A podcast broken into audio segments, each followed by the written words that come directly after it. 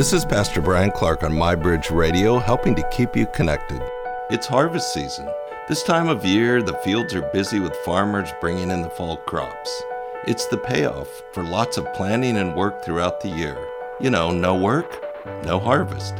The Bible refers to it as the principle of sowing and reaping. While the principle seems pretty obvious, apparently it's not to everyone. Too many people in our culture today want the reaping without the sowing. It seems to me we're losing our perspective on the dignity of work. For many, work is nothing more than a drudgery to endure.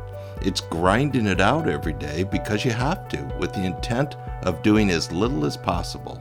I mean, that's a hard way to live. It's a life with no meaning or purpose. There's no real direction or vision for making a contribution and serving the greater community.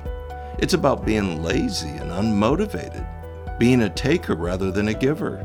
It's about destroying shalom rather than contributing to it, and it all adds up to a life wasted. Work was never intended to be all about money. It's about being made in the image of God and living with dignity and purpose.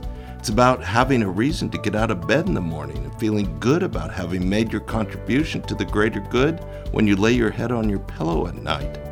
The more we encourage people not to work, the more we take away their hope and leave them with despair. These are the things we learn when we view our culture through the lens of His Word.